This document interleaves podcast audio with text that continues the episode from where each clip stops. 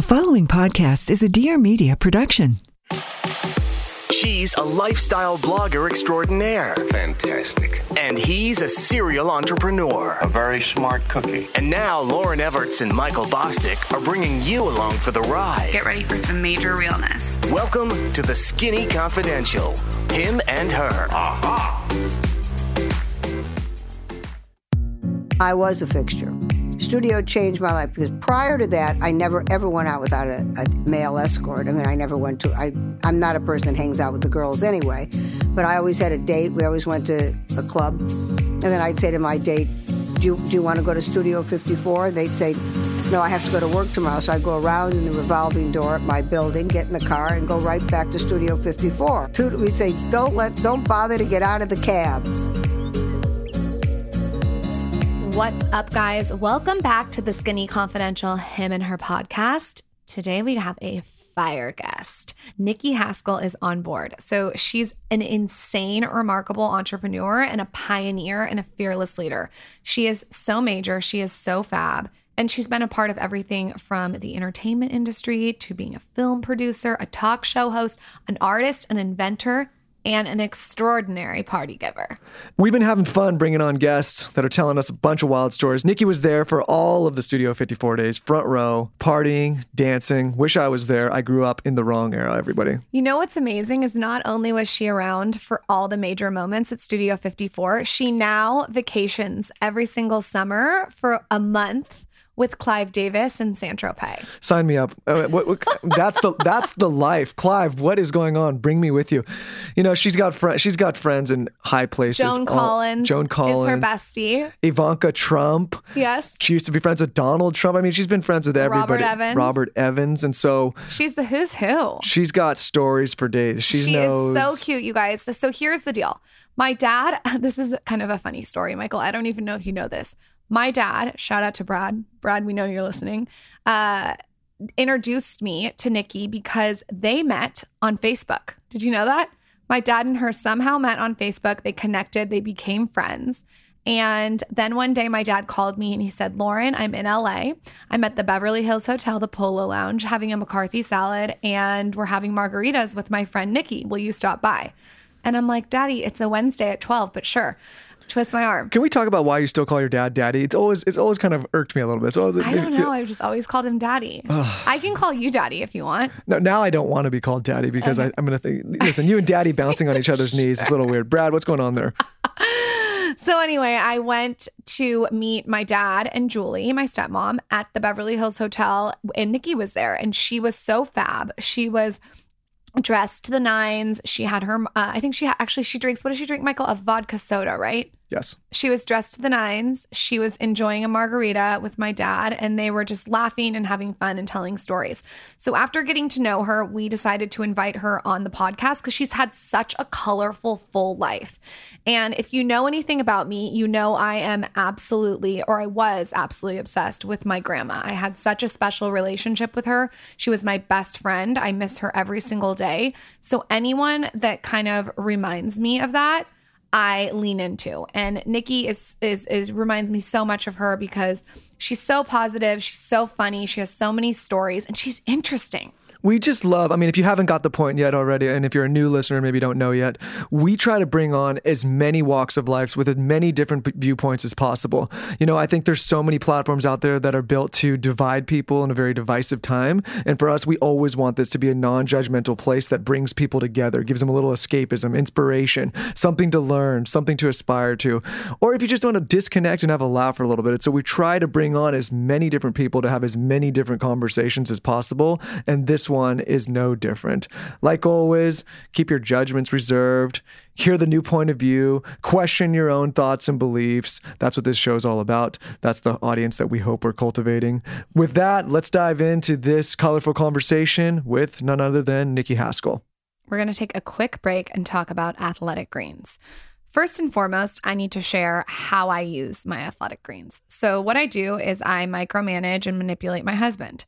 He wakes up, he does his meditation, um, he writes in his journal, blah, blah, blah. And then he goes to the gym. And then he knows the second he comes home that my eyes are about to open and I want my green smoothie. So he goes to the kitchen, grabs the blender, puts tons of ice in it, a little water. He does a heaping huge scoop. I want a big scoop, Michael, none of that half ass shit. And then some berries, like a handful of berries and tons of spinach, and pushes it down in there, maybe a little lemon, and then adds a pitted date.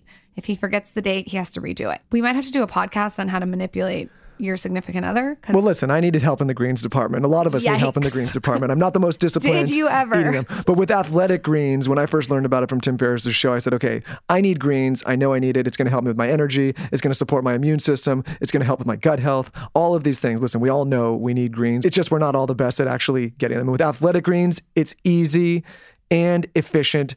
And they have 75 proven vitamins, minerals, and whole food source ingredients to help support your body's nutritional needs. And I have noticed since you've been drinking the daily smoothie that your under eye circles have disappeared. Anyway, Athletic Greens promises clean, green, and bioavailable ingredients. So, no harmful chemicals, artificial colors, sweeteners, no added sugars, no GMOs. It's gluten free, it's dairy free, it's vegan, it's paleo, it's keto friendly, and it's something that you want in your daily smoothie. As Lauryn said, it includes all the essential vitamins and minerals, dairy free probiotics, prebiotics, nutrient dense raw superfoods, adaptogens, herbs, extracts, digestive enzymes, and more. That was a mouthful, Lauryn. I was pretty impressive that I did that. So, if it's time to focus on your health and feel your best, getting into a daily routine with Athletic Greens really will be the single best thing you can do for yourself this year. Why not just try it? Jump over to athleticgreens.com slash skinny and claim our special offer today. You get 20 free travel packs valued at $79 with your first purchase. That's athleticgreens.com slash skinny. Start your day right and good things will follow. And for all you UK and EU listeners out there, they also ship to you, so feel free to use this offer. Go ahead, athleticgreens.com slash skinny. This is the Skinny Confidential. Him and her. Nikki is in the studio. Nikki, introduce yourself to our audience. For anyone who doesn't know you, give us give us the bullet points, the summary. Well, I'm Nikki Haskell. I was um, brought uh, born in Chicago, brought up in Beverly Hills, lived between New York and L.A. I was a stockbroker, among the first five female stockbrokers in the world. I was on Wall Street for 10 years. And then at the end of that career, I started my own television show with Prince Egon von Furstenberg called The Nikki Haskell Show, which is now on Amazon Prime. I did 300 episodes shot from all over the world the Philippines with the Marcoses, Rio de Janeiro. Uh, for Carnival, I danced in the Samba School Parade for 12 years and filmed. They called me the American Carmen Miranda. Went to. I was the first person to ever put fashion on television because see, the '80s was a very unique time in the United States for fashion. It's when American designers first became popular, like Calvin and Halston and Ralph Lauren and Oscar de la Renta. Prior to that, everybody bought their, their couture clothes from Europe. So the 80s was a very important part of the fashion world. And I was the only person, I covered every, every fashion show and put one on every one of my shows. So almost every show that I did has a fashion show in it. It was a gr- great time. Then I, when the show ended, I did the show for six years.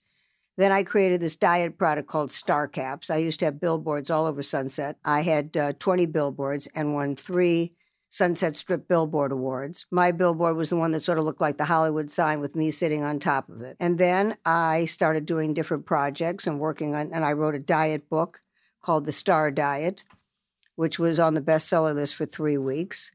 And I wrote, what, what else have I done? Oh, I'm, I also paint and I'm a sculptress. And my artwork is on my brother's company. It's called uh, Graphic Encounter. And that's it, guys. Have anything There's a else lot- for me to, anything else for me to do? What- there's a, there's a lot of directions we could take and this I like to go dancing, so that's it. You can put it all together. all right, we can all go dancing. I'm I go dancing on Saturday nights all the time. You have to come with We're, me. we're new to LA. Where where should we go dancing up here? I have to take you to this secret place. It's called Giorgio's. It's in the Standard Hotel. okay. Ooh, that sounds cool. In. You have to like go through the kitchen. It's it's very rat pack. You know, it's like like you know. I bet you could tell us all the hip, cool things to do around here because we, you know, we're we're new. We're still finding out the secrets of Hollywood, the secrets of LA. How, what, what secrets have you found out so far? Well, we we my dad and I ran into you at Craig's. It seems like you have your you had your table there in the, like in, in the the chicest um, corner at Craig's. I ate at three restaurants: Craig's, Craig's, and Craig's.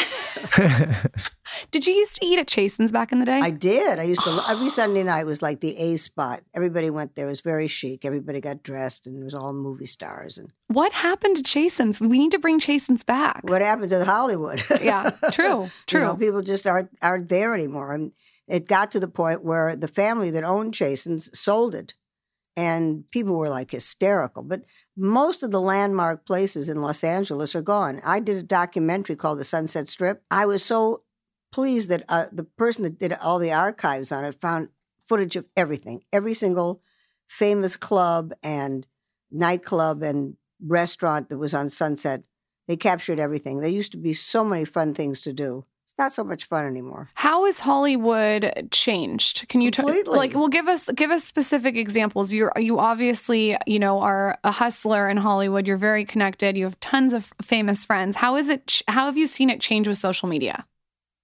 How have I seen it change with social media? I don't think that's really the question. I mean, social Or have you just seen it change over the years? Well, it's changed over the years because, needless to say, you know, all the great places like Spago's when it was open on Sunset and Chasen's and all the, there used to be where where Hugo Boss is up on the Sunset Strip now used to be a restaurant called LaRue's, and we used to go black tie for you know on Saturday nights for dinner. Now they wear flip flops and t-shirts, so the whole the whole clothing has changed sort of the nightlife. Nobody gets dressed anymore. Everybody looks like a slob. I don't like that. I don't like people looking like slobs. I do kind of look like a slob today because we're in the studio, No, so I, I apologize. Like slob, But, you know, I, I don't like that either. My dad told me Vegas got ruined when as soon as people stopped dressing up. It just became a, Yeah, a no, slob it just fest. became you know like leisure suits took over. When when it, it, it just changed. But I mean, I get dressed all the time. I mean, I'm not a person that that wears flip flops and t-shirts. I am. Um, in fact, I'm overdressed when I'm naked. I'm always overdressed. you know, so I have several of my friends, and we sort of keep the standard up. We always get dressed when we go out for dinner and look like an adult. That's And why I love New York and London still so much because you go over there and people still, not everybody, but there's still some effort put in in those cities. New York is getting worse too. It's not it's not as glamorous as it used to be. Don't forget I live in New York too. I moved to New York in 1965 and when I it was like a fluke that I became a stockbroker. But when I was on Wall Street, I was there weren't any women there. I mean, I went to restaurants that said men only. I thought, well, this doesn't mean me, and I went right in, of course, and sat at the best tables. But there wasn't anything down there. There was no stores. There was nothing. But everybody got dressed to go to work every day. There was no leisure day, you know, or friendly Friday or whatever it is that they call it, you know. But you don't have to dress up. You know, you can smoke a joint and put on a pair of flip flops and say, I'm at the office. so I think social media, in a way, social media has added to a lot of things. Like, for instance, I'm on Instagram as Big Nick BH, and I'm on uh, Facebook as at Nikki Haskell. I don't use Twitter anymore. It's too mean. I, I don't really like that. I mean, I Yeah, you can go down the Twitter wormhole. It gets a little, it can get nasty. I, I mean, I'm I, I'm from you know. Listen, I'm a people person. So my entire life, I've given parties and entertained people throughout my life. When I lived at the Sierra Towers, the building that I just pointed out to you, uh, yes, Elton John did live there, and Joan Collins and George Hamilton, and Cher. In fact, Elton, Cher, and I all moved out the same day. It just happened that our, you know, we moved out. What are point. those personalities like? Well, I love Elton and I love Cher. I mean, you can't get any more glamorous than that. Unfortunately, I didn't sing in the elevator or the lobby. so, and I used to, and I, I've been friendly with Elton. I was at Elton's very first uh, uh, Elton John Academy Award party, which I think was like 27 years ago. And Cher, I've known forever. I mean, I think Cher is one of the great super talents. I just adore her. And Elton's incredible. I mean, he's really kept the the awareness of the AIDS catastrophe uh, in, in, in plain sight because everybody thinks, oh, AIDS is over, but it isn't. The epidemic is worse now than ever.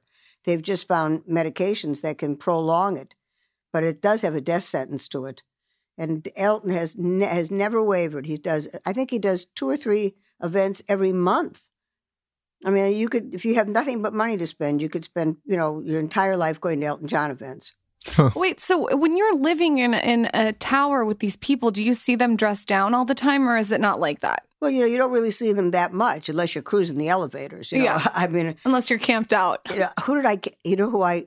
I, I, the, I my, one of my last. I got into the elevator and, and Zac Efron was in the elevator. Right? I don't know where he was going. I like totally cornered him.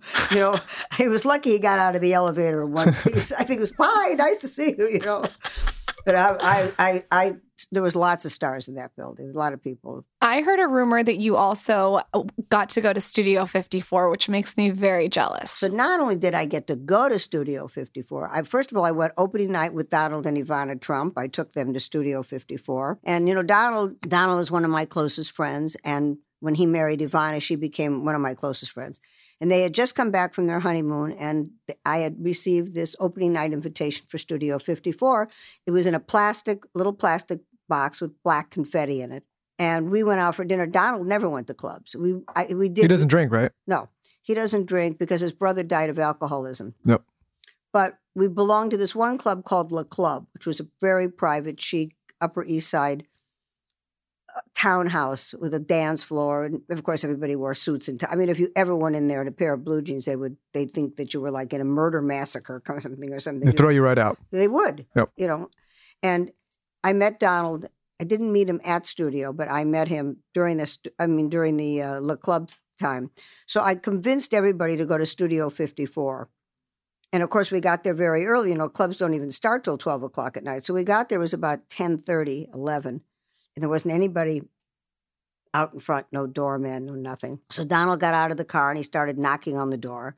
Nothing happened. He knocked again, nothing happened. About 10 minutes knocking on the door, finally, this man, this construction worker, opened the door. And he was still painting Studio 54 when we walked in. And the studio was a had a long, cavernous entranceway. It was a theater. hmm And there was no music playing. I was actually there the minute they played the first song. And we walked in, there was only maybe 100 people inside. Margaux Hemingway was in there and Brooke Shields.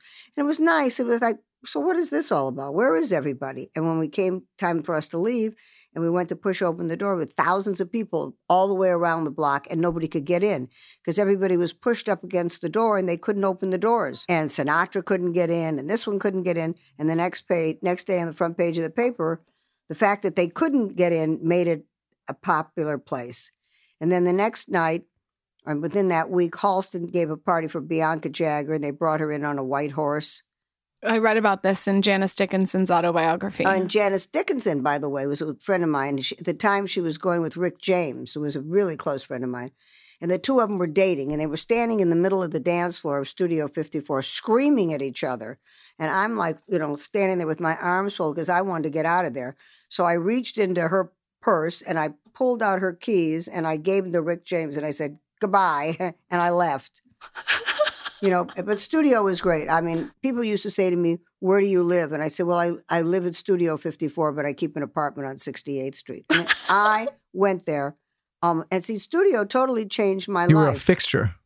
I was a fixture. Studio changed my life because prior to that, I never ever went out without a, a male escort. I mean, I never went to. I I'm not a person that hangs out with the girls anyway, but I always had a date. We always went to a club, and then I'd say to my date, "Do you, do you want to go to Studio 54?" And they'd say, "No, I have to go to work tomorrow." So I'd go around in the revolving door at my building, get in the car, and go right back to Studio 54. See you, pal. We say, "Don't let, don't bother to get out of the cab." you know, I even had T-shirts made that said, "Don't bother to get out of the cab." and I would go back there, but I never overdid it. First of all, I never did any drugs anyway, and I don't like being in the basement. I just like to dance and have a good time. But I I left there probably two two thirty most nights, and I most almost always left by myself. How d- were you staying up until 2:30 in the morning and creating this massive empire simultaneously at the same time? Well, I really don't need a lot of sleep. I mean, I can't. A lot. See, th- what happened with those people is they stayed up all night. After they went to studio, they had a thing that I created called the Dawn Patrol, where they would all meet and then they would go to all these clubs downtown. I had no interest in that. I was studio was it. Maybe I'd go to once in a while. I'd go to another club, but I mean, I would sleep, and then I when studio first opened, I was still a stockbroker, and um, I mean, I never have a problem. I I take a disco. I invented the term disco nap. I take a disco nap every day. What's, a, disco? yeah. nap? A disco nap is something I should be doing right about now. Oh. is when I lay down in my bed and I go to sleep for two hours and get up and get dressed and go out. Well, listen. I mean, here. is there any other way? No, No. I don't think there's another way. We've done a lot of these interviews, close to 200. There is so many directions that we can take this in. Just on the on the few places you've already taken us, I'd be remiss not to. So you became friends with Donald Trump during a time when he was just a businessman living in New York. How has that relationship changed or been impacted with obviously him now being the president of the United States? Well, Or how has it impacted your life and also your relationship? Well, you know, it's interesting because, first of all, I was a Democrat and I was very close to the Clintons. And I went to the Clinton inauguration. I went to the White House 20 times under when the Clintons were in office. And I always knew that Donald wanted to be president. I mean, I used to speak to Donald every day. Ambitious said- guy. Yes. And so I was, I thought, what a great idea. And never once thinking that he would actually become president. But of course, it was, Eh, you know, it worked great for me because I'm the first person that ever interviewed Donald. So I have all the footage on Donald. I, I work I worked with Donald on the Trump Tower. So I have the groundbreaking, the topping off. I have all the interviews in the offices with Donald when he was living at 800 Fifth, when Ivana was working on the the Trump Tower. I mean, I went with Ivana to Italy where she bought an entire mountain of pink marble and made the entranceway for the Trump Tower. She had a, a floor plan of every piece of marble. You know, it's seven stories high hmm and we rolled it out and she matched every piece of tile to every number on every on the whole thing and Wow. you know it, it was a massive undertaking the trump tower and it was a at the time it was you know nobody had ever built a building like this before so i loved it and i loved working with donald he was always very supportive of me always has been and very supportive of my show and i've done 27 documentaries on him there's one one there's one running now on um, Netflix. It's a four part documentary where they licensed all my footage. And then there's one that's running now on A and E. It's a six part documentary. It's two three hour documentaries, and it looks like the Nikki Haskell documentary. I mean, there's so much footage because I have footage of myself with a hard hat and a mink coat standing on top of the Trump Tower, saying, you know, live from the Trump Tower. It's the Nikki Haskell show. You have to post this on your Instagram account so uh, the audience can go follow you because your Instagram's so cute. Oh, thank you. I'm well, you have to post some of these pictures. Like, I need to see you in a hard hat in a fur coat at the Trump Tower. no, you have to. You have to go to the So- Amazon Prime and look at the Nikki Haskell show. Are you still able to communicate with him now that Yes, I do. you do? In fact, I'm, right now I'm in the in the middle of trying to get. It's my fault because I'm to getting it organized to go down to interview Donald for a special for uh, Amazon Prime. Is he when you're is he ever like holy hell I can't believe this? I'm sure every morning when he gets up. Yeah. I would think so. because I mean, I think you like me, like myself, like most people, when he announced that we knew the ambition was there, but n- not a lot of people expected this to actually happen. Well, see, we were.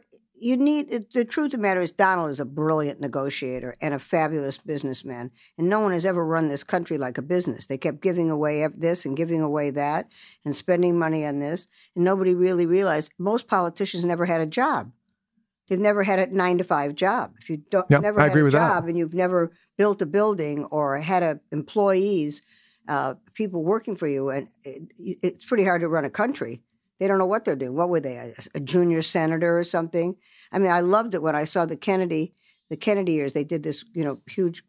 Uh, They just they just aired that, right? It was it was on uh, Reelz, and they said uh, Jack Kennedy was down south, you know, trying to get votes, and they said if anybody asks you, don't tell them that you never ever had a job before. So you know, just tell them that you, you know, were an investment banker or something, because none of these people ever had jobs. You know, th- to become the president of the United States, there should be some kind of qualifications, except for being, you know, you, you- all you have to be is an American citizen. So after you did your stockbroking for five years, how did you? Ten years. 10 years, excuse me. How did you get into your whole star empire? Can you kind of walk us through that? Okay, so when the show went off the air, I created this product called Star Caps. Before it was Star Caps, it was called Tone Caps. And I decided because I was putting these gold stars on the bottle, I changed it to Star. So everybody loved the name Star. Star in any language is Star. Oh. Uh, the word Star is known throughout the world as Star, right? And um, then I started this candy company. It was the Hollywood Star Candy Company, and I had Star Suckers and Nikki Bars and star rolls and everything. So I had a whole line of candy. And then I had, you know, they had the star caps, and then I had the star diet. And then I invented the Star Cruncher, which is now on Amazon Prime, which is a piece of exercise equipment, which is fabulous. Joan Collins, Buzz Aldrin, everybody uses the Star Cruncher.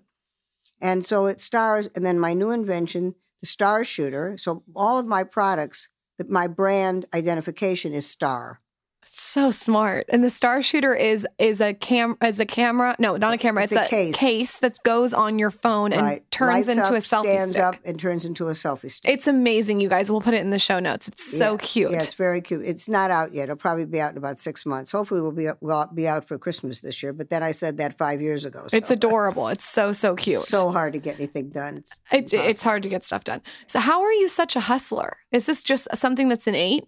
You know, you have two choices. You either do it or you don't do it. You know, you can sit around and wait for something to happen, which never does, or you get out and you do it. I mean, I, you know, when I started the television show, I had no idea what I was doing. And neither did anyone else because there was never any show like my show.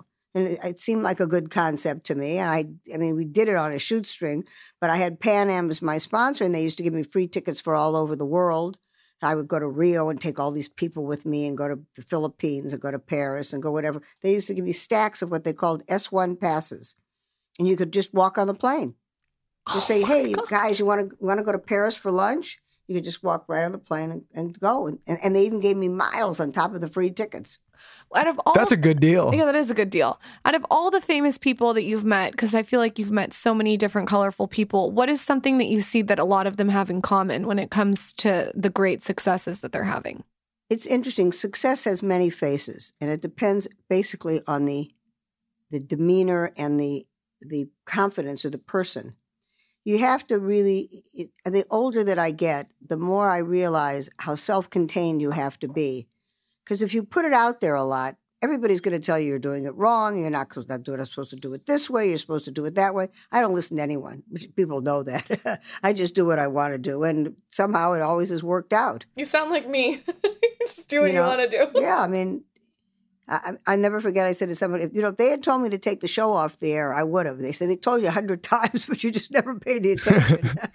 so Just never listened. no, I never listened. I'm not a great listener. So you see all these successful people putting on their blinders and not listening to what outside forces say. Not necessarily so. I mean, I everybody's everybody's mojo is different. You know, a lot of people um, have been fortunate enough that there's a lot of nepotism.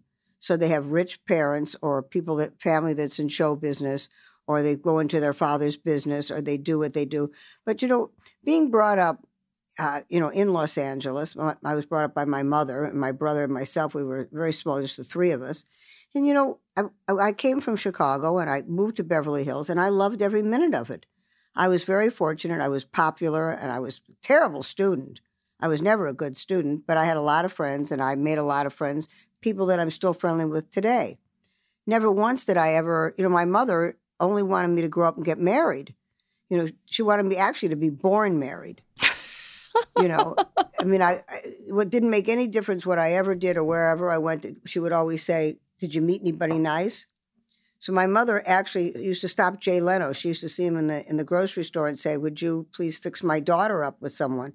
I said to my mother, "I'm horrified. You went to Jay Leno and you asked Jay Leno to fix me up. Every time I see him to this day, he says to me, "Tell your mother I'm still looking for a guy for you." That's pretty funny. you know? Before we get into that, I want to tell you about Grove Collaborative. All right, so I've talked about this on my Instagram, on my stories, on the Skinny Confidential blog. You gotta try Grove Collaborative. Basically, it's an online marketplace that delivers all natural home beauty and personal care products to your door. Now, you know I love services that deliver stuff straight to your door. Every product that Grove sells is guaranteed to be healthy, effective, eco friendly, and affordable. So you can shop with confidence and you just know the products that you're getting are to be legit. Fun fact for you guys 70% of people say they want to use all natural products, but only 2% do. And the reason for this is that what they sell at the stores from the biggest companies aren't necessarily the ones that are best for you, and they're not always all natural. I feel like sometimes they might lie. So, where do you start? This is how you start, and you do it in a way that's going to save you time. Grove Collaborative makes it super easy for you to make the switch to all natural products. So, what I did is I wanted to switch out all my laundry products to all natural products. So, I just went on Grove. I picked out all the things that I wanted my laundry detergents, my little laundry packets, and had everything delivered to the door and just restocked my entire laundry situation, which I'm very proud of now. I'm just a fan of companies that take the guesswork out of going green. It's everything in front of you. You can just see it in one place, make your order, and move on with your life. And you feel good about yourself because you're helping the planet and you can save time on reading confusing labels, which is highly annoying. With Grove, you don't have to shop multiple stores. You don't have to park your car. You don't have to go in the grocery store. You don't have to do all that annoying stuff that no one wants to do. You just do it online, it shows up to your door, and you can switch all your products out with all natural, eco friendly products. So join half a million families who trust Grove Collaborative to make their home happier and healthier. You should also know that the shipping is fast and free on your first order. For a limited time, when Skinny Confidential, him and her listeners go to grove.co, that's grove.co slash skinny, and place an order of $20 or more, you will get a free five piece cleaning set from Mrs. Meyer's and Grove, a $30 value, guys. That's grove.co, grove.co slash skinny today. I think we live in a society now where confidence is really at a low, unfortunately. You would think that through social media and everything that's afforded to the world today, it would make things better. But for some reason, it's made things worse. I think it's because people are looking at what other people have and what they don't have. I don't think it's, I think this bullying thing, I think this way kids treat each other. I mean, there's so much hostility amongst kids. I never felt that as a child. You, know? can't escape it now because before, when we were kids, you, you know, we grew up in a time when we, we're right on the cut where we grew up for the first, you know, I'd say 20 years of our life without having this. And so, you know, you go to school and you come home and nobody could get to you when you go home. But now you go to school, you get bullied, and you go home, and people can follow you home through your phone. I know. It's just, it's, I'll tell you a very funny story. When I was a kid growing up, I must have been about four or five years old, and I was wa- I walked to school. Maybe I was like five years old. I walked from where we lived in Chicago to school, and it was snowing one day. And this girl beat me up, and she stuck my face in the snow. Right, and I came into the building that we lived in, and there was a man downstairs, and he said, "What happened to you?" And I told him, you know, that this girl beat me up, and he said, "Well, I'll walk. I'll meet you every day, and I'll walk you to school." So he walked me to school every day and picked me up after school and walked me home. And one day I'm watching television and it said that his name was Mr. Fisher. He was one of the Fischetti brothers. So I had mob protection even as a child from the time I was a kid. Don't mess with me. But you asked me, I- think probably the one thing, if I had to put my finger on one thing that has changed, it made me sort of who I am today, is the fact that I was a horseback rider. So from the time I was a little girl, I was showing horses, riding big 2,000 pound crazy horses and, and competing. And I was competing against men and women my entire life. And I just gained a tremendous amount of confidence, ring wise. You know, you know where to be at the right time. Plus, I was born at a time where everything was happening. Rock and roll came in. You know, I mean, the songs that the kids listen to today, the old songs, those are the songs that I grew up with. So mm-hmm. between music and the 80s, between the art world, which was, I mean, t- you asked me, probably the most person that I loved the most to meet was Andy Warhol. Because I was an art major. I was always sort of under the school of Andy Warhol, even as a kid. So when I met Andy Warhol, see, Andy Warhol in those days was more of a socialite artist. And if he went to a party, you knew you were in the right place. And I was just totally enthralled with Andy. And there were all these great artists during that period of time, you know, you know, uh, and they were there and they were friends of mine. And even to this day, it's that was the that was the shining hour in the art world was the contemporary art. What's Andy Warhol like? Andy Warhol was very unique. He he carried a camera with him wherever he went, and he took pictures wherever he did, and he did a diary. So I'm in his diaries. Okay, he sounds like an influencer. He is a 2000 definitely- a 2019 influencer. Absolutely. I mean, he, uh, he wore blue jeans and a, a white shirt and sort of a down jacket, and, and had that terrible fright wig that they he wore. He was extremely colorful. He wasn't flamboyant at all, but he his his artwork. I was always totally impressed by him. And Keith Haring and all the artists and Basquiat and everything. It was all during that period of time. Now there's no one. I mean, there's Damien Hirst and a couple people, but it's not like it was then. The 80s was such a, a vibrant time for uh, not only the society that we live in, but for music and film. Nowadays, all they're doing is making, you know, even Broadway, there's no new musicals. They're all old revivals. So everything is at a standstill. Nothing is moved. You'd think that with, through the social media, everything would be new and fresh and terrific. And it isn't. It's all the old stuff redone all over again. And now they finally brought back the 80s, because, you know, every 20 years they bring back, but the 60s and 70s hung on forever. And now the 80s are back, which is great. They just did the Studio 54 documentary, Yep. Which I'm in, and I did the Allan Carr documentary. He was the one that did Grease. And these were all my friends, and now they're. I remember when I when my book came out, my publicist at the time was English, Jeffrey Lane. We loved Jeffrey. He would say to me, "Darling, isn't this any way we can get rid of this Studio 54 image of you?" And now it's so popular. You know, then there was like, "Oh, Studio 54. Let's not talk about it." You know, because it was, it, you know, I, I never, there's a very famous picture of me in about 25 different books of me standing on the dance floor with a caption that I never saw anybody doing drugs at Studio 54. And underneath my right arm, there's two guys with Coke spoons in their nose. so I was like oblivious to everything. I was out there dancing and going to the, the record booth and talking to this one. And I gave this fabulous, I used to give parties at Studio 54. And I gave a party one time for Yul Brynner, who was best friends with Michael Jackson. And it was when they first started videos, and Michael came to this party. I had the whole thing done like the set from The King and I. And we launched Thriller on the bridge of Studio 54, which was great. I mean, it was one of the coolest things ever. Out of all the celebrities you met, who is the coolest? You know, they're all pretty cool, I have to admit. I mean, I'm I'm a person that everybody always asks me. See, I really I was very enthralled with Madame Marcos. You know, she was the Madam of the eh, President Madame Marcos from the Philippines. I went to the Philippines to cover the film festival. Rogers and Cowan used to cover all these dictators, and every time there was a dictator and had an event, they would send me, like Reverend Moon. You know, I would. I mean, I went to the Cannes Film Festival. He did Inchon. So when I went to the Philippines, the first day I was there, I was there all by myself. So I commandeered the television crew for Good Morning Manila.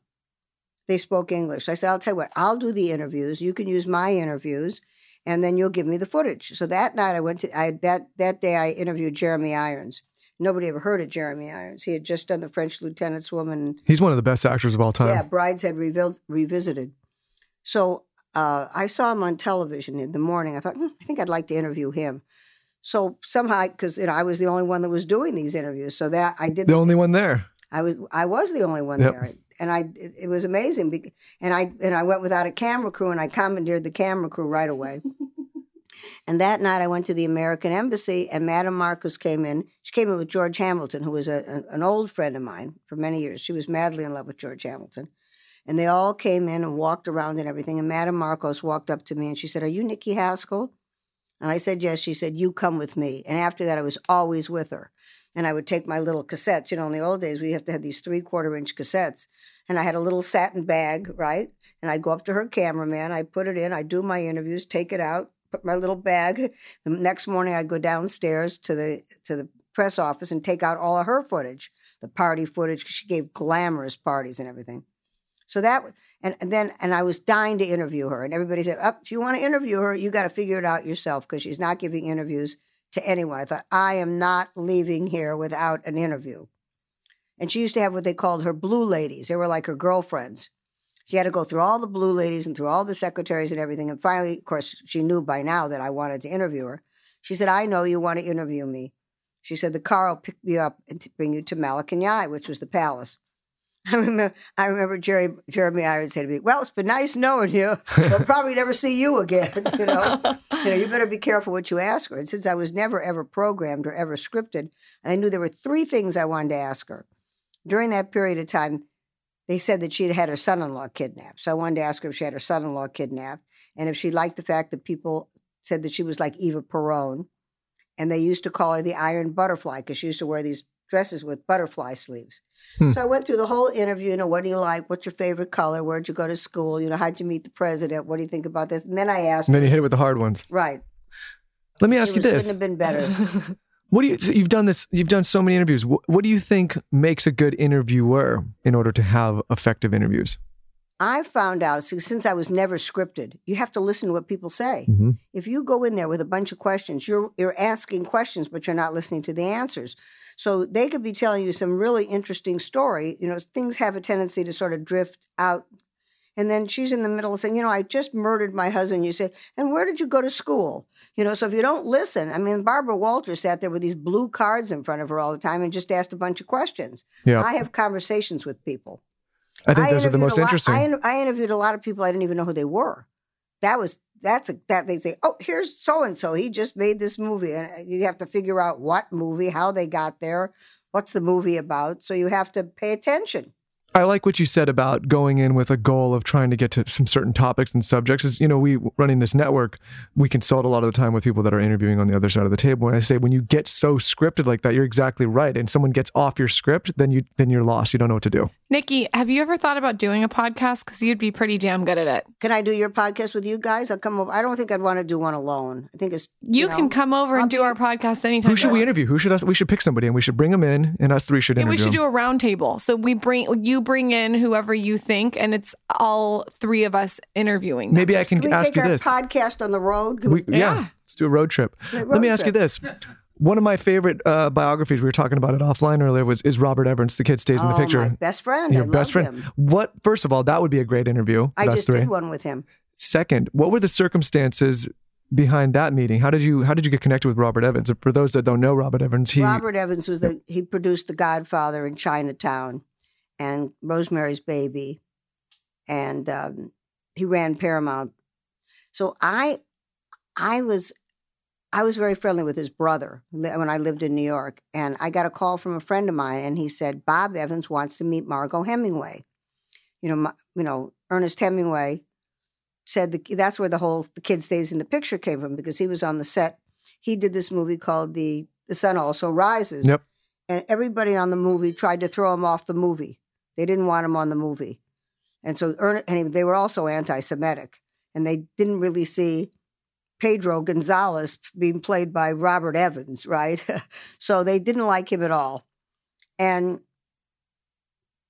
he, they called me and they said, "Can you introduce Bob Evans to Margaux Hemingway?" I said, "No problem," because she was my best friend. I was the one that put her in Betty Ford. I was one I really took care of her during the '80s a lot. So she met Bob, and they they fell in love. They were having portraits painted and whatever it was. And I get a call one day, and they said, "This is Mr. Evans's office, and Mr. Evans would like for you to come to California. He's going to screen The Sun Also Rises and have a dinner in his screening room." So I went out to California, and he actually did this whole thing so he could get up and hold Margaux in his arms and say, "Your grandfather would roll over in his grave if he knew that I was here with you." so that was that. And then I went back to New York, and that that summer I went to San Tropez, and I stayed with some friends of mine, and there was Bob and Margaux, and Bob and I bonded that year, and we've been best friends ever since. I'm there. I see him almost every day of my life. Wow. he has had a colorful life himself. He's had a very colorful life and he's brilliant. He is so smart and so he sees things in such a clear light. You know, he's in his well into his 80s and I find it fascinating being with him every day. I learn something every day. I've been working with him on a couple of projects. A couple of them last year. We spent tons of time trying to get it to come to fruition, and it never happened, which of course was very disappointing for me. But he is so, you know, they're the kid. They they did a play. You know, the kid stays in the picture. The book, the audio version is the best thing you've ever heard. The best. I have to listen to it. I'm gonna- I'm gonna listen to it. I'll get it for you. And then they did the doc. They did the first like really meaningful documentary. You know, the kid stays in the picture, and they did it in such a unique way. Bob is not in it at all. Hmm. You know, it's only his voice. And most documentaries are other people talking about you. That's the way the documentary genre works. But this isn't that at all. It's Bob telling his story through pictures and videos Oh, that's interesting. and clips of movies and things. And it was it's so it's so engrossed. It's fabulous. And now they're doing a play called The Kid, which opened in London, was a huge hit, and hopefully they're bringing it to Broadway. So he's still, you know, still doing different things, uh, but the Kid Stays in the Picture was just one of the great venues of all times. They're doing a TV series wrapped around it. Tell him that the Skinny Confidential, him and her and you want to do a roundtable podcast so we can learn all about his life. We'll come to him. We can go on the road with it. Well, I With you. The, the the closest we'll get is me giving you my interview that I just did with him. I did a two and a half hour interview with him Oh, at the house. But the problem was we did it outside, and you know you never really think there's a lot of airplanes flying in Beverly Hills, but it must have been like an air show at the Beverly Hills Hotel or something because everybody's like, "Vroom, vroom." you can you come use the studio whenever you want. Come in here. I want to be with you guys. I don't want to do it by myself. Yeah, you can come on anytime you want. Well, okay. I I have- Be sorry you said that. I ha- no. Oh, I know. I, have could a- sit and listen to your stories all day. I, I have a question. How fab is Joan Collins? Oh, I love her. She's one of my best friends. that's who I saw you at Craig's with, and I feel like she is iconic. She is. So when I was 19 years old, they that's when the twist first came in, and there was a club in Hollywood called Marusha's, and I entered this twist contest, and Joan and um, Bob Hope judged the twist contest, and I won. Wow. Right, and I and and they wrote about it in the paper and everything. And years later, Joan said to me, "Darling, so what is it? I met you when in the '80s?" I said, "No, Joan, in the '70s." I said, "No." In the in the 60s i said when you first came to hollywood that's when you met me and i pulled out this clipping this full page article and that otherwise i would never have known how i met her and we've joan lived in the sierra towers too and she moved out. Now she lives right across the street from me on wilshire. I see her all the time and i mean we're really close friends. We try to be in the same place at the same time. In the summer i go with i go to saint tropez with clive davis. Are you going to go this summer? hopefully. We're going to be there. oh when Uh, in probably in July. July. Where if you you're going? there when we're there, I'm going to hang out with you. Where where are you when you where are you going? Probably go be in Antibes for a little bit, Right. and then maybe Ramatuelle, maybe Club Fifty Five, maybe. But um, yeah, we go like once a year in the summer. Have fun there. Love it. Don't you love it? That's It's the our best. favorite place. I don't know if there's a better place.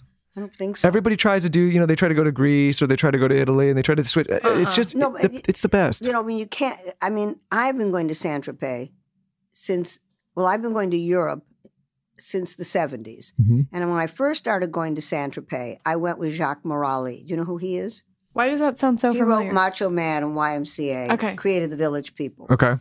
So the first time I went to, to Saint Tropez it, it- to stay, usually we would like drive down from Monte Carlo, whatever it is, and you'd go there for the day. And it, going for the day, you just don't get it. You know, it looks like a tourist trap. And I stayed that first summer there, and then I made a lot of friends of mine that lived there. And subsequently, I've been going back every year. I mean, I've missed a few years, and I must say that what I like the best, we stay in a house in Saint Tropez that is like the killer house. It's right in the port. You know where Chanel is? Yeah. Right next to Chanel, there's a long driveway. So you stay in the town. It's right in the town. Cool. It's a seven acre house. Yeah. A Wow. piece of property. It's divine. Wow. So we stay there. We've stayed all over the place. The problem is when you stay up, you know, when you stay up in the park, you stay up in the places, you always want to be in the port. And you always have to find somebody to take you to the port, and then you can't park in the port. So it's Yeah, it's a real pain in the ass, that little parking worst. Yeah, it's the worst. I mean, I like it at night because I actually leave the house. I go to the Byblos. I go to the club. I go to by myself. You go to Cab Duas? I go to the Cop Noir. They, everybody knows me there. They let me right in. They take me right into the VIP area. I'm going me- with you. Everybody else wants. to Yeah, let's do it. and I walk from the house. How cool is that? That's cool. Because it, I can never get anybody to go with me anymore. In the old days, everybody wanted to go. and Now nobody wants to go. Cav gets pretty packed now, though. It's tough. It's it's it's it's it's pretty it's It pretty get- busy in there. It's well, that's what makes a club. You don't want to go to an empty club. That's true too. The Cove is great. Cove I is had some of the best times there. And then I, for many years, I went with Ivana on the boat. We would go to Saint Tropez and Sard. I'm not crazy about Sardinia. What's Yeah. your favorite place in the world? Saint Tropez. Me too. Love Saint Tropez. Me too. I mean, it's just it looks better. It has a, a smell when you drive around the the aroma from the flowers and from the air and from the ocean and everything. It's just you just it's just like it's captivating. And Totally. they've done an amazing job of sort of keeping it pristine without putting high rises and everything. But you know, they took all the beaches away. Yeah, they took him out. This is the first year they knocked all this. Had to they put all new beach clubs up, no, all new stuff. didn't. No, no, no. I Isn't- just spoke to Joan. She just came back. I spoke to Joan Collins, and she was like not a happy camper. They s- it kept Cinquante-Cinq. Yeah, But they took away all the all the, all the clubs that are on the beach. Ni- Nikki Beach they saved. Nikki B. Yeah, because it's it's it's it's back far enough. Anything that's not on the beach. But Yeah, They they took out almost all the beaches. There- the problem was You know, I'm going to send you this article about stuff that they're putting in place. Like there was a couple properties that got some leases to be able to go on, but yeah, they moved Bagatelle. They removed a lot of. But you see what they did, which was very smart. Everybody that comes to Saint Tropez goes to the beach, but the beach isn't owned by Saint Tropez; it's owned by Ramatuelle. Yep. So all the hotels got sort of shortchanged. They would people would be going to lunch and spending fifteen thousand dollars and twenty thousand dollars and everything, and the hotels would just nothing happened. So this year they allocated beaches to all the hotels. Yeah, Byblos has one. That's right. now you're reminding one, me. Yeah, and, and that's the, correct. Uh, Chateau Massadier has one, and that other fabulous. You know, when you're driving out of town, it's on the right hand side on the ocean side. It's yellow. It's called the. I, I know exactly what you're talking about, and I've wanted to start. It, it starts with a P, right? No. yes, the Panay. Panay. Yeah, the yeah. Panay. Punch, La Punch. No, no, that's a different one. That's up in the It's- town. It's the Pa- it's Panay. Yeah, I think you're right. But, but they've gotten so snobby there that we used to go there for lunch. They won't let you anymore. so gorgeous. With you see, it's just, and I paint all day. I take my paints with me wherever I go. So if I'm at lunch, I'm painting. You know, I mean, I don't, I don't only for my pleasure, mind you, but I've I've done 150 of these little ports of call, which I just love doing. This was the greatest place, and we used to go there. And they said, if you don't stay at the hotel, you can't even come for dinner. They said that to Clive Davis. They don't say things like that to him. that's So- crazy. What's his reaction when? I mean, he's not used to those. He's not used to being turned down. No, he, he definitely is not used to being turned down. I, I feel like San Tropez, what it has is it has charisma. There's something. It, it feels like there's Xanax in the And it has history. You know, But you know, the interesting part about it is most places you go are don't have. I mean, Monte Carlo's got a great nightlife during the one week in August when they have the Red Cross Gala. But the interesting thing about San Tropez is there's a day life and a nightlife. You go to Monte Carlo, there's no place to go. The beach club's awful. It's all full with rocks. You can't swim in the water. Not that I ever swam in the water anyway. but I'm saying Santa Tropez, I love going to the beaches. I love going to all the restaurants. We go to a different. We go to a different restaurant every day. We only go to Cinquante-Cinq a couple times when they're. Me, I could go there five. I'm a creature of habit. I could go to Oh. the same place. Lauryn could li- like Lauryn could live there. Oh. She's a fixture there. Me too. Yeah. no, I just I like what I like. I feel like you're the same way. Like with Craig's, when I like something, I commit to it and I like it. I don't need to try 800 million other things. Right, but see, Clive isn't like that. He likes to try everything. Hmm. He likes to try every restaurant. Last year, I must say, uh, we went every night. We went to a different restaurant. We hardly ever went to the same haunts. We, what's the one in the port? Oh, La Opera. Yeah, La opera. So he doesn't. We go. we, we go there. Uh, That's a wild place. That can turn into a wild That's place. fun. Yeah. It's really fun. I go there with the, you know, you know, I have I have a lot of a lot of my friends, you know, that that go there, and uh, Pamela Anderson is a very good friend of mine. So she was in Santa Fe, and she has this boyfriend who's a play, actually played on the French soccer team, the one that won. So I went with them all the time because then I stayed with Ivana, and she didn't want to go there, and she wanted to go someplace else. So I went with Pamela. That What, what's Ivana up to now? What, Ivana's the greatest. I just love her. She's now back in New York. She lives in Miami and she lives in San Tropez. And, you know, she's always got some great project going. She's, she's living the life. She's living the life. You know, she does exactly what she wants to do whenever she wants to do it. To be honest, I'd love pink marble in my house if we're getting specific. Yeah, this is, the, but this is like pink. It's beautiful. no, she, she actually, I mean, there's no two ways about it. I mean, she was, she and Donald were the golden couple. I mean, they were the flawless couple. They were building empires and in Las in Atlantic City, and I was there when they built Mar-a-Lago. They didn't build Mar-a-Lago when they redid Mar-a-Lago, because when they took over Mar-a-Lago, it was in a total state of disarray. And Ivana took every fabric and had it replicated, and every piece of furniture that was. I mean, she just totally redid. So she was very involved in the design of a lot of this stuff. Wow. well, the Trump Tower. Yeah. You know, and also all the places in Las Vegas, in Atlantic City, rather. You're an entrepreneur. Tell us all about all your products and where people can find your products because I think it's so badass that you have so much energy and you're so um you're so you're so inspiring. Oh, you think so? Yeah. Really? Yeah. What, I have do. I inspired you today? Yeah, you have inspired me. What did I inspire you to do? I just think you're a hustler. You've I think inspired you- me to go to San Tropez with you and Clive Owens. no, Clyde, they, you know, um, uh, I I try. You know, I'm so many. It's interesting because so many young people follow me on Facebook and on Instagram, and they they come into me and they say, you know, you're so inspirational. We want to be just like you when you grow, when we grow up. I said, Yeah, I don't know about that. It's maybe sounds better than it is. But you know, I mean, right now, uh, my two products, I mean, my television shows on Amazon Prime, we're getting ready to put up 20 more shows next week. We have 45 shows up now. How do they find that? How do they find your show? They go Just on to Amazon. Amazon Prime, the Nikki Haskell show. There Okay. it is, bigger than life. Okay. We're And so I'm putting up more shows. I have 300 shows, but it's very complicated and quite expensive to keep putting the shows up. And hopefully, I'm going to be doing a new show. We have a pilot called A Flashback to the Future, where I re interview a lot of the same people that I interviewed in the 80s and new people and covering new events. And, you know, I love giving parties, so you never know. I'll give a couple parties here and there. And then you have your Star Cruncher on Amazon. And my Star Crunchers on Amazon. I don't know if did you see my video with the girl that almost fell off the thing? no, you got to send it to me. You didn't see it. It I, it- we I was up at Clive Davis's last weekend, and we were doing the exercise videos on the thing. And this this friend of Clive's was very agile. She had just finished swimming ninety laps. Oh Jesus. She said, you know, I'd really like to try the Star Cruncher. So I put the Star Cruncher on it. She was lying down on this table, on this, you know, like a bench, because you could do your upper body and your lower body at the same time when you're laying down. And she was like all over the place. You know, she was sort of like on the side and she was moving around like no one you'd ever seen. And it actually looked like she was going to fall off this bench because she was like right on the edge. And then she, you know, got up and she touched her toes and did everything. So when I put it up on Instagram, I must have put it up early in the morning on Monday morning. And I had a very important, very boring business meeting. So I got into the Uber. And as I was driving over there, I started reading some of the comments. I had like 900 hits in like a minute. And there was, eh, which I never, I don't really get that many hits. I only have 4,500 people so far on my Instagram page. I mean, but one of the comments was that old broad looks like she's going to fall off that table, and I got so hysterical. I was laughing so hard that I mean, I, I don't remember laughing like this, and the tears were like rolling down my face. And I said to the Uber driver, "Do you have a Kleenex or or something that I could put on?" So I wiped my face off, and I sort of pulled myself together, and I walked into this restaurant. And this and this woman looked at me and I burst out in hysterics and I started laughing and she said, "What's wrong with you?" So I said, "You're not going to believe this." And I showed it to her. She thought it was funny, but not as funny as I thought it was. it was it was really wild. I need to watch it.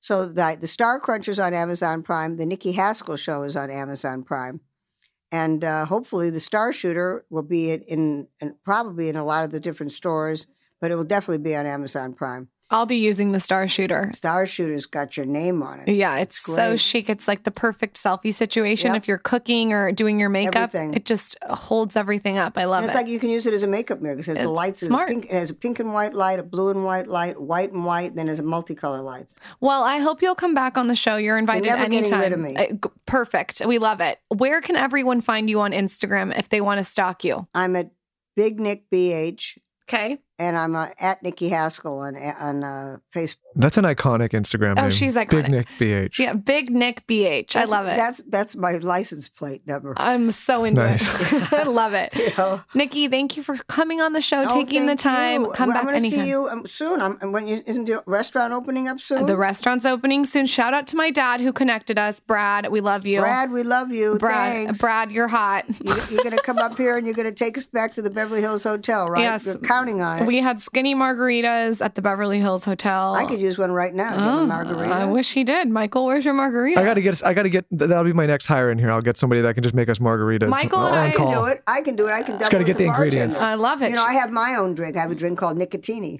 I'm gonna have to. I'm taking you up on a nicotini. And Taylor, make yourself useful back there and learn how to make some margaritas instead of just producing these You podcasts. know, Nicotini's orange vodka, orange flavored vodka with club soda and a slice of orange. It's a Nicotini. Oh, you Oh, know that sounds what they pretty good. say?